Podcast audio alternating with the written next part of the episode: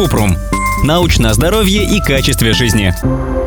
Эффективно ли серебрение зубов? Кратко. Да, эффективно. Фторид диамина серебра, который наносят при серебрении зубов, снижает чувствительность дентина и помогает в профилактике кариеса. Это недорогой и простой в применении метод, но у него есть побочный эффект. Кариозные участки окрашиваются в черный цвет. Если вас не устраивает такой дефект, стоматолог предложит альтернативные варианты в зависимости от тяжести и локализации кариеса. Например, стоматологические герметики, фторсодержащий гель и лак. Подробнее о средствах с фтором мы рассказали в статье «Польза и вред фтора для детей».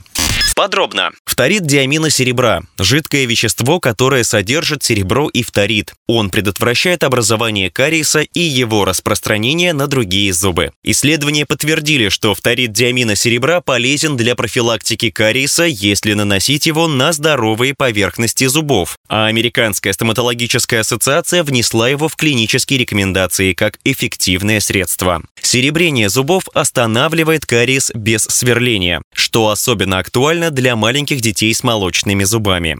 Стоматологи рекомендуют проводить процедуру раз в полгода. Фторид диамина серебра предотвращает дальнейшее разрушение зубов, но не заменяет стоматологическое лечение. Чтобы определить, подходит ли вам или вашему ребенку серебрение зубов, нужно проконсультироваться со стоматологом.